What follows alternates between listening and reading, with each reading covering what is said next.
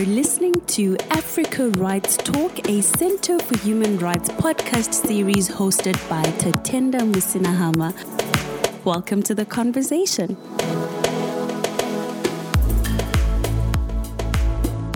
Welcome to this week's episode of Africa Rights Talk. With me today is Mr. Brian Kagoro. I'm just going to ask him to introduce himself even more and explain the nature of his work. I'm Brian Tamuka Kagoro. I am a Pan Africanist. I work across the continent on uh, development governance issues. I'm a lawyer by training. I practiced law in Zimbabwe as a partner at a law firm. I work mostly on advocacy and also programming that looks at development governance, which covers human rights as well as uh, socio-economic economic issues such as inequality and state reform. We will be talking about the recent events that have been taking place in Zimbabwe, and we'll also be trying to find out if there are certain similarities with what's happening there and what happens in the rest of the continent. Is there an apparent nexus between political instability and the alleged human rights violations in Zimbabwe? There certainly is, and this arises out of three factors. The one is the beleaguered nature of the current regime it's um, contested elections and therefore contested legitimacy. The second relates to the contradictions within the ruling party, within ZANU PF itself, that others have referred to as uh, factionalism. And then the third relates to the active role of the military in party politics. Uh, this has constructed, if you like, uh, a cauldron of instability within the political ecosystem, and in particular, instability within the political party system. And this informs the instinctive reaction, the fear of an ebbing power base, fear of loss of power, therefore, the instinctive resort to force and other unlawful means in order to consolidate power, hold on to power, or even illegally gain it. Are you then telling us that the relationship between political instability has a direct influence on different aspects of human rights. Because if I understand correctly, what people in Zimbabwe are complaining about is the poor socioeconomic situation in Zimbabwe as a result of poor service delivery. So, do you think the political instability speaks directly to these human rights violations? Yeah, services delivered by the state the state in Zimbabwe has been conflated with the party, the party with the military, and also conflated with the economy. So when we say there's poor service delivery, we're in essence saying that the governing elite, uh, which has extended itself into the economy and is pervasive within the state structures, is failing to lead, is failing to govern. And any instability within that elite leads to the sort of dysfunctions that I think most Zimbabweans are referring to. These are symptoms of a much deeper crisis. And that crisis is political and it is also economic structural uh, in terms of uh, inherited. But it's in the main a political crisis, a dysfunction with at the heart of the liberation movement. And that dysfunction of course, affects any state that has conflated itself with the ruling party. Is there a relationship and continuity of human rights violations between the violations that took place in the colonial era and post independence under the Mugabe and Mnangagwa regime? The history of violence in Zimbabwe has been linked to the project of conquest and retention of political power, as well as conquest and uh, of the economy uh, and defense of privilege. Um, in the colonial era, we were violently colonized by a pioneer column of white settlers who had come from Europe with the sole intention of taking or looting natural resources uh, from our country. Their violence uh, pertained to the establishment of this colonial enterprise, commercial enterprise, and then they became an indigenous settler state, uh, which is a settler population that tried to construct itself into an indigenous population. And so they engaged, as you will know, using law, the 1929, first the Order in Council of 1918, and then later on 1929 and 1930, Land Apportionment Act, Industrial Conciliation Act. Uh, it was a violence that legitimated itself through law, that you had force of arms and law to justify it, but purely to achieve one end uh, colonial hegemony, which means colonial control of the economy, of politics, and of society. And our liberation process to try and unshackle ourselves uh, from this yoke was a violent one. We took up arms to wage an armed struggle. And it had its own violations, uh, counter violations, violations by the Rhodesian state, uh, pouring napalm on children, bombing refugee camps, and also taking, in some instances, you had 500,000 people put into collective villages that were called keeps. Uh, so, in essence, the Rhodesian state functioned on the basis of supervision, surveillance, fraud, and force. And the post independence state uh, more or less took this manual, applied it. First, we saw the uh, uh, the Matabeleland situation uh, that grew first as a as a as a civil uh, war, but uh, degenerated into genocidal acts against civilians in what is called Gukurahundi. And if you ask yourself now that we have lived through so many years of this particular post-independence conflict. Why? It was about liquidation of political, perceived political opponents, silencing of dissent, and constructing uh, what was then Mugabe's vision of a one-party state. And this explains the violations against students, against workers in the late 80s and in the 90s. Uh, it also explains uh, the violence against the uh, opposition led by Morgan Tsvangirai, uh, now led by uh, Chamisa. The construct, uh, the military generals uh, captured this in uh, 2002 that the office of the head of state is a straight jacket and it will only be occupied by a person who fought in the war of liberation. So the the the if you look at that political objective, you have to ask a deeper question that says, so what was the broader structural aim? Was it simply monopoly of power, political power? Then you realize how uh, the securocrats, the military, had extended themselves into the economy. Uh, and the coup in November 2017 confirmed something that had happened as early as 2008 of the military not only becoming partisanly involved in uh, ruling party politics, but also with an active role within the economy. So, revelations about corruption, revelations about um, extensions of certain senior military folk uh, in part of the Zimbabwean currency crisis, the Zimbabwean diamond crisis, and so on and so forth, is, is part of that. So, in essence, yes, they are linked, and the continuity is around those two factors conquest and retention of power, as well as uh, economic hegemony. So, is the prevailing situation a unique phenomenon, or is it mirrored in other African states? No, um, unfortunately, it's not a uniquely Zimbabwean malady uh, or malaise.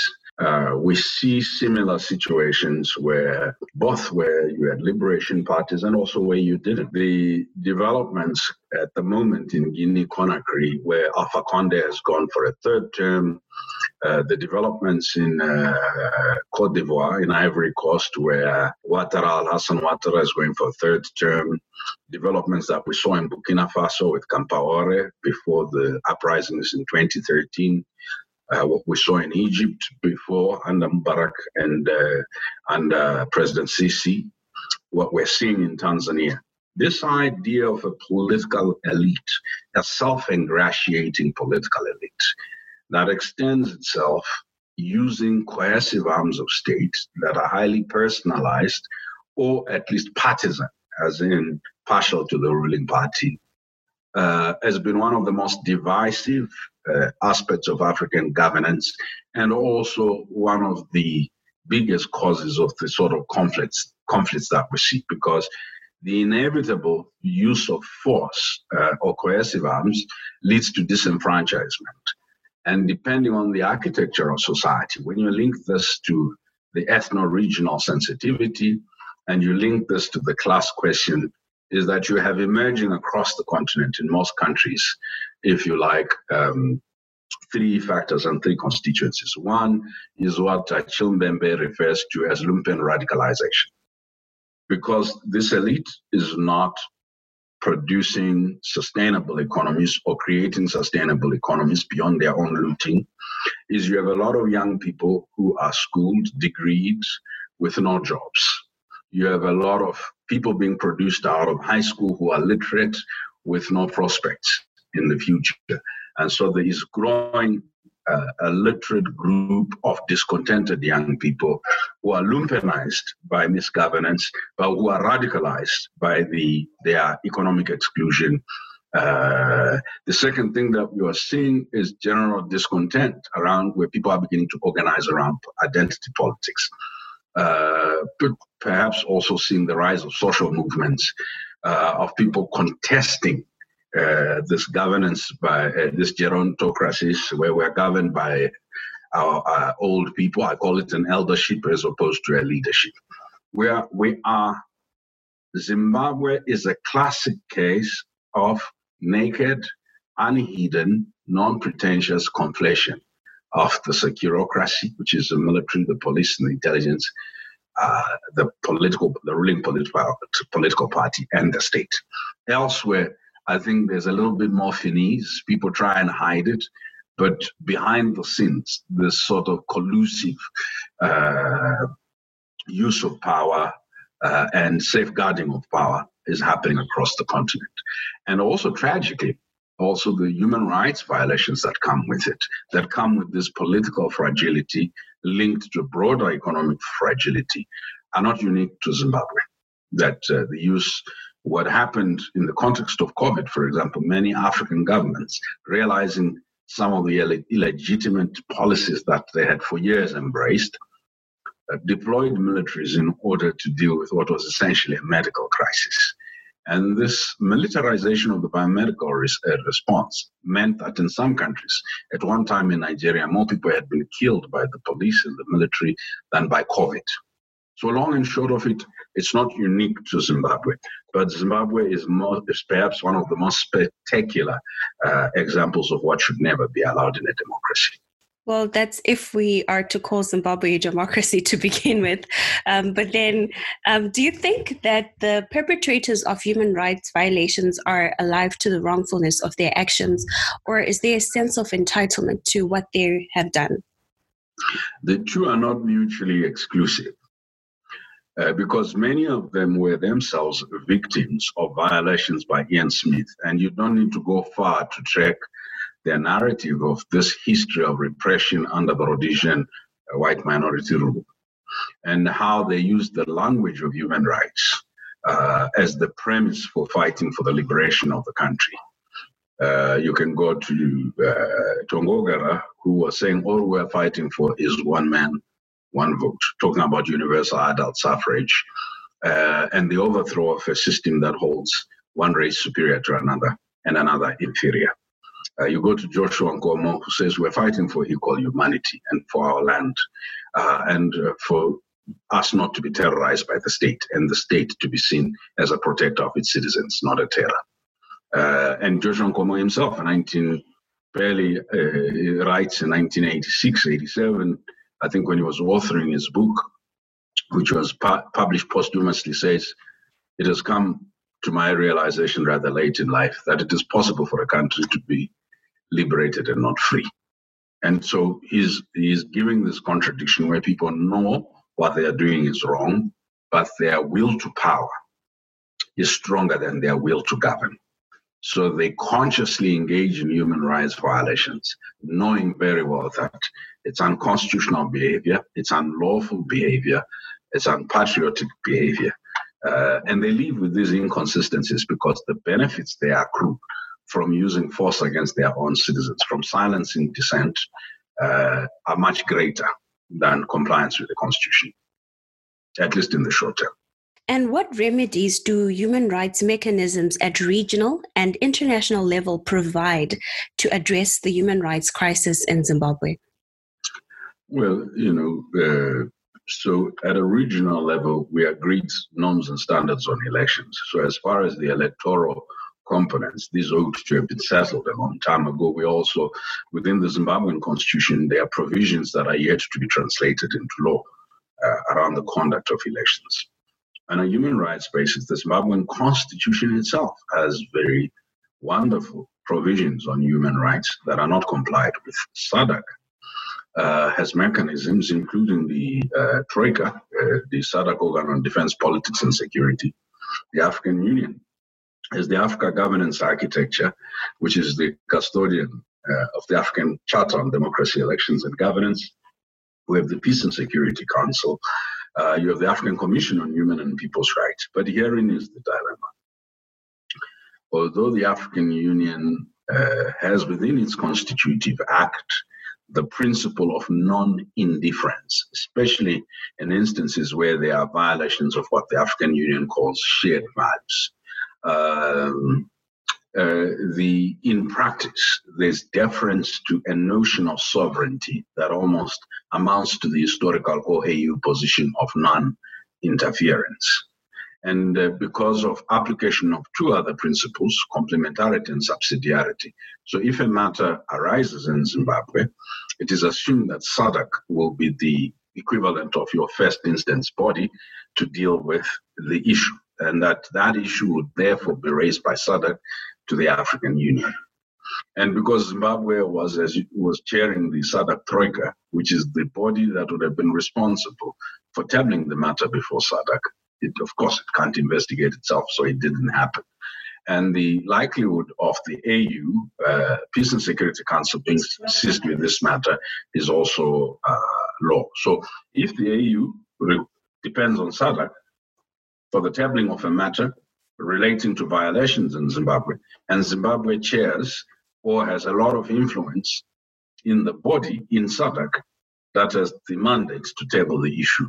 Uh, it, it, seems to me that it is there are a lot of political decisions that need to be made, but for citizens, there's a lot of reflection on the fundamental uh, reforms that are needed uh, to SADC and to how the AU deals with one unconstitutional changes of government, number two, uh, violations, and and two, because you asked a question earlier about international uh, equivalence. In Mali, for months, citizens have been complaining about subversion of the constitution by the president. The AU slow and sluggish to move in. Protests in which a few people were killed by government forces, and then it has resulted in a coup. Now the AU is imposing sanctions, moving full force, and the Malians are asking the simple question where were you when our rights were being violated in contravention of the African Charter on Human and People's Rights, the African Charter on Democracy, Elections and Governance, and all the other AU shared values instruments? So there is on paper a seeming solution. In reality, nothing short of social struggle in Zimbabwe, nothing short of robust and creative solidarity by those most affected by the Zimbabwean crisis, the neighbors, will move this matter up on the agenda either of the African Union, SADC, or even any other international body.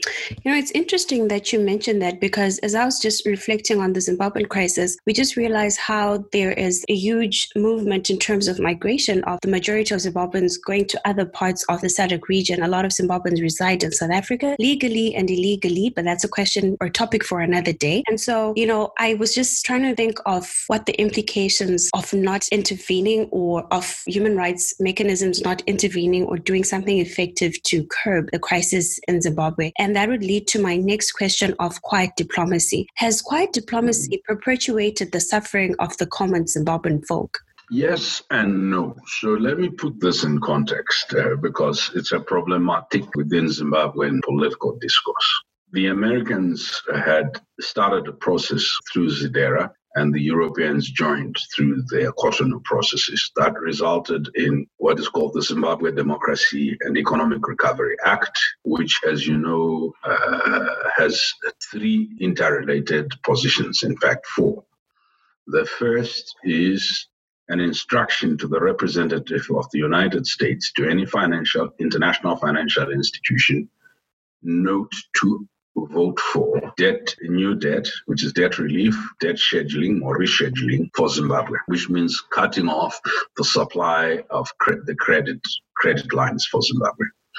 And if you think about what that means, is that the Americans dominate the World Bank, the fund, IMF, and they have also a lot of influence in the African Development Bank and elsewhere. The second related to a list of individuals that were seen as enabling the repression that was unfolding in Zimbabwe at the time. This lists, the Americans and the Brits had their lists. Some of the names have been taken off, but by and large, this was list of individuals. If you go back to the conflation that I talked about, a lot of the individuals on that list were so high-end military intelligence or uh, business folk were aligned to the ruling party and therefore proxies of some ruling party bigwigs in public companies and elsewhere. So their overexposure and also over deployment within these public bodies became a challenge for the third was support to civil society, and the fourth was humanitarian support. So the same countries that take a position on debt render humanitarian support to Zimbabwe. So you still get American humanitarian support and so on and so forth. Why am I referencing that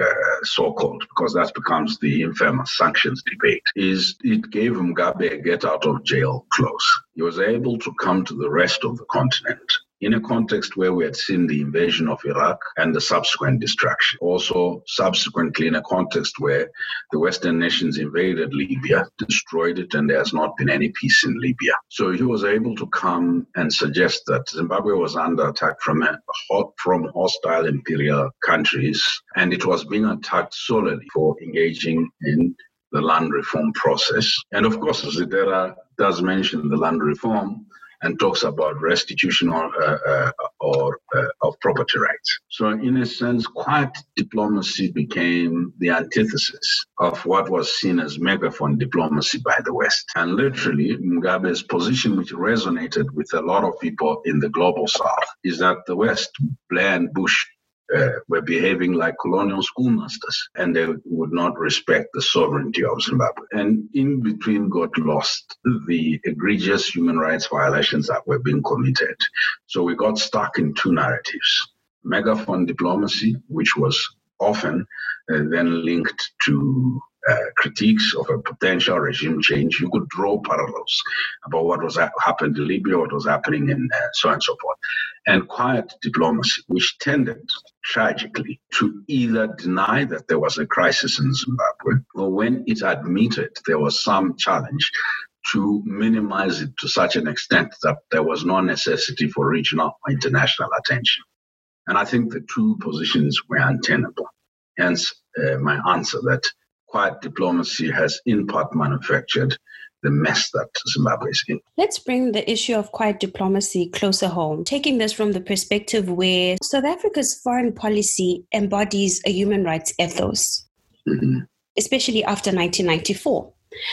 We have seen South Africa intervening at a very crucial stage in Zimbabwe's history in 2008, around about that time where the government of national unity was formed, which brought a certain element of stability to Zimbabwe. South Africa has often been criticized for its principle or um, strategy of quiet diplomacy.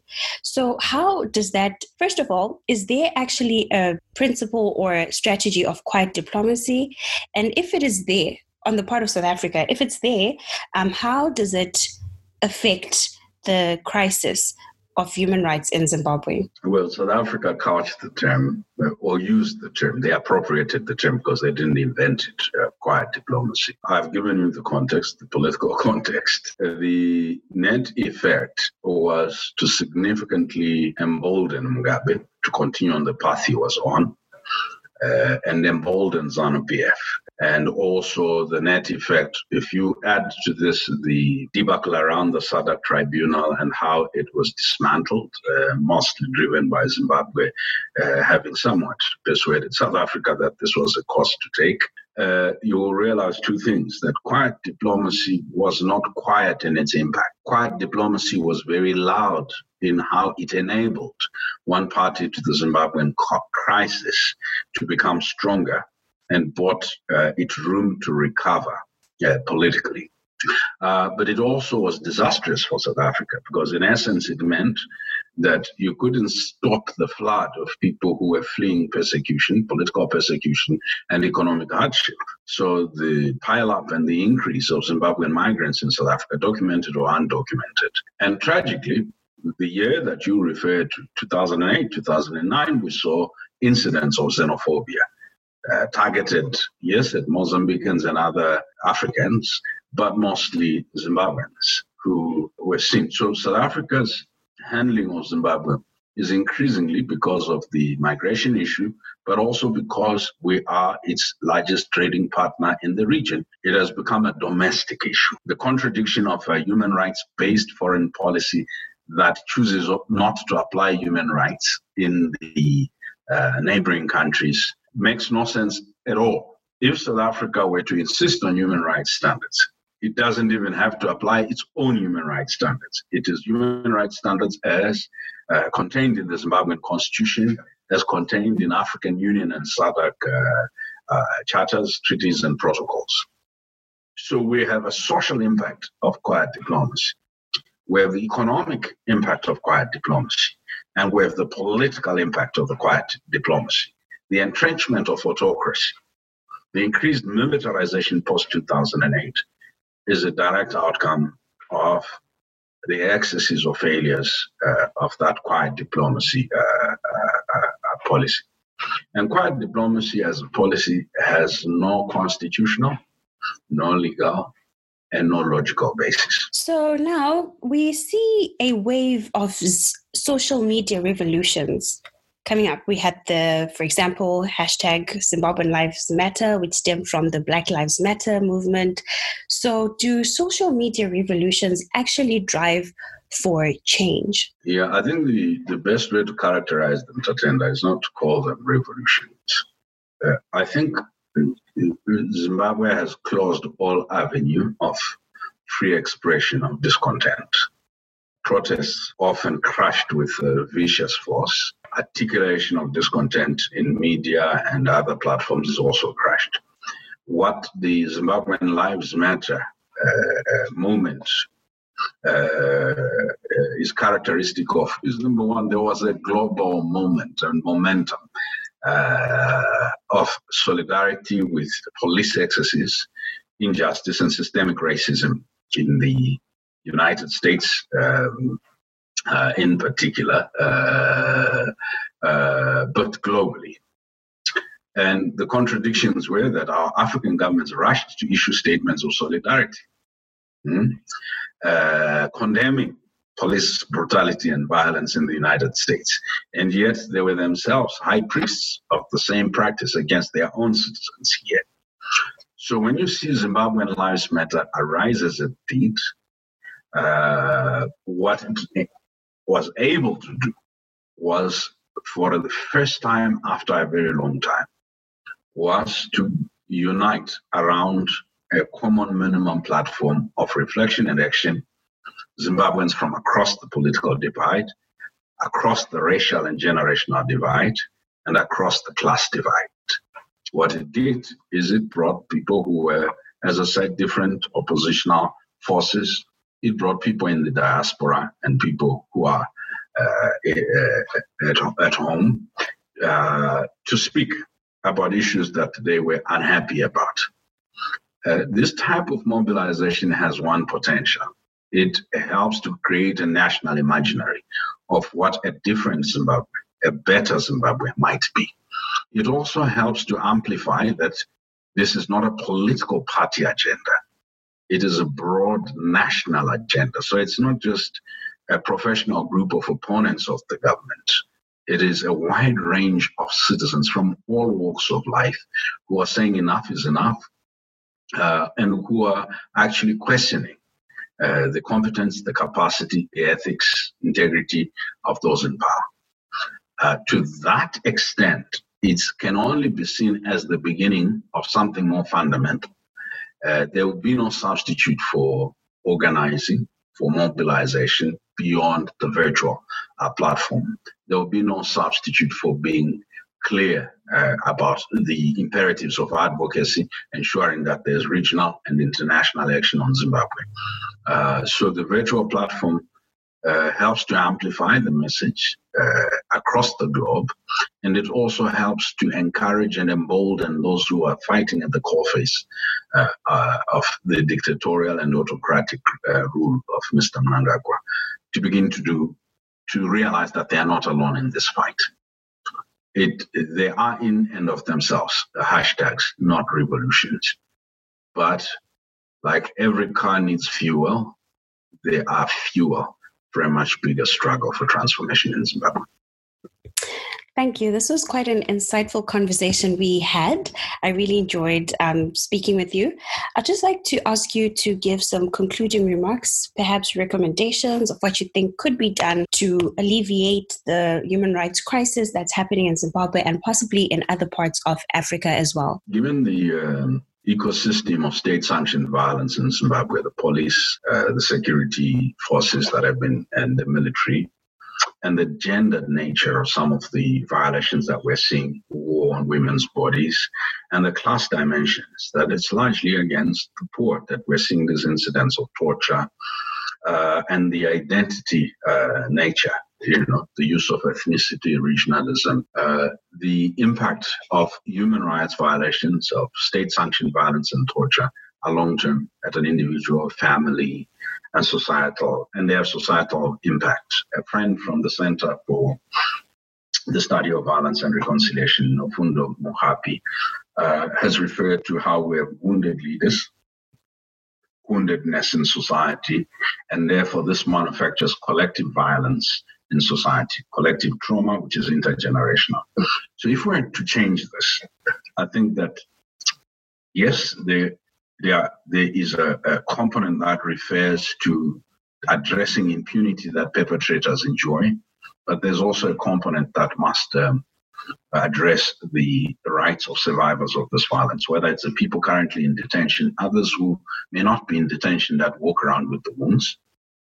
And then we have to address the operational context, which is human rights, politics, economy, and so on and so forth.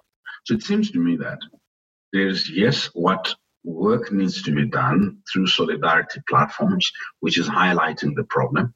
There's work that needs to be done through multi stakeholder dialogues, which is defining a collective vision. But there's also work that needs to be done through accountability mechanisms in order to ensure non recurrence. Power has to be held accountably.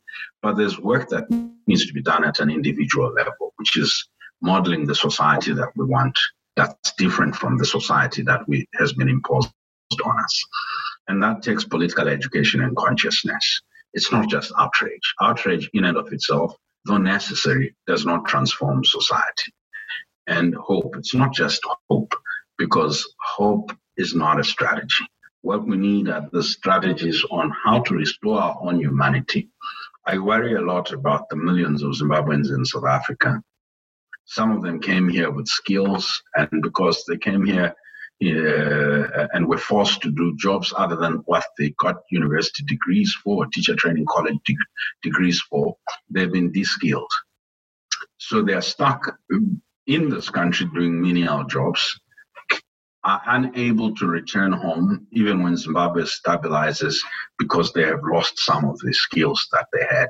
So there's a whole lot of work that should be done in the diaspora around reskilling uh, Zimbabweans, and that refers also to integration into South African society, and a larger question on how xenophobia and other malpractices have re-victimized a lot of the people that came here fleeing a tyranny that quiet diplomacy was refusing to deal with. Uh, and I think there's a role for business, and there's a role for politicians, there's a role for faith leaders, traditional leaders, there's a role for every Zimbabwean and professional. Um, and I don't think we will agree on everything that needs to be done. I think what's required is a minimum platform, minimum platform of action that says the values are clear. We have a constitution that sets out values, and the normative frameworks that we must abide by are clear. We're not debating whether there's an African Charter on Human and People's Rights. We're not debating what is in the Constitution. And the transformative uh, uh, uh, imperatives are clear. We cannot sustain livelihoods under uh, the current economy uh, and so on and so forth. So it'll take social struggle, but it'll also take solidarity. Uh, but it'll take a whole measure of personal application and collective endeavor by Zimbabweans. And it is there that I think I just need to remind you that Zimbabwe's problem is not one of lack, although people like to define it in, in terms of lack, poverty, and so on. Zimbabwe is very wealthy in many respects, a highly literate population, a lot of natural resources. Zimbabwe's problem is one of access. Sometimes people are just too brilliant to coordinate in order to achieve the transformation that they need that would set the nation back on a on a proper path. So thank you for the opportunity. Thank you for allowing me to share some views on both the human rights situation and how it relates to governance uh, and the social and economic crisis in the country. But also just to share that I think that without Zimbabweans uh, getting rid of their, I call it the Premier League of pettiness, petty differences and collaborating, uh, the crisis won't go away. Uh, not through a hashtag, not through solidarity statements by the ANC. Zimbabweans have to liberate themselves uh, from the sort of cultures that uh, they've been uh, forced into. Thank you. This has been Africa Rights Talk with me, Tatenda Musina Hamai. Join us in our other episodes as we continue to explore other human rights issues.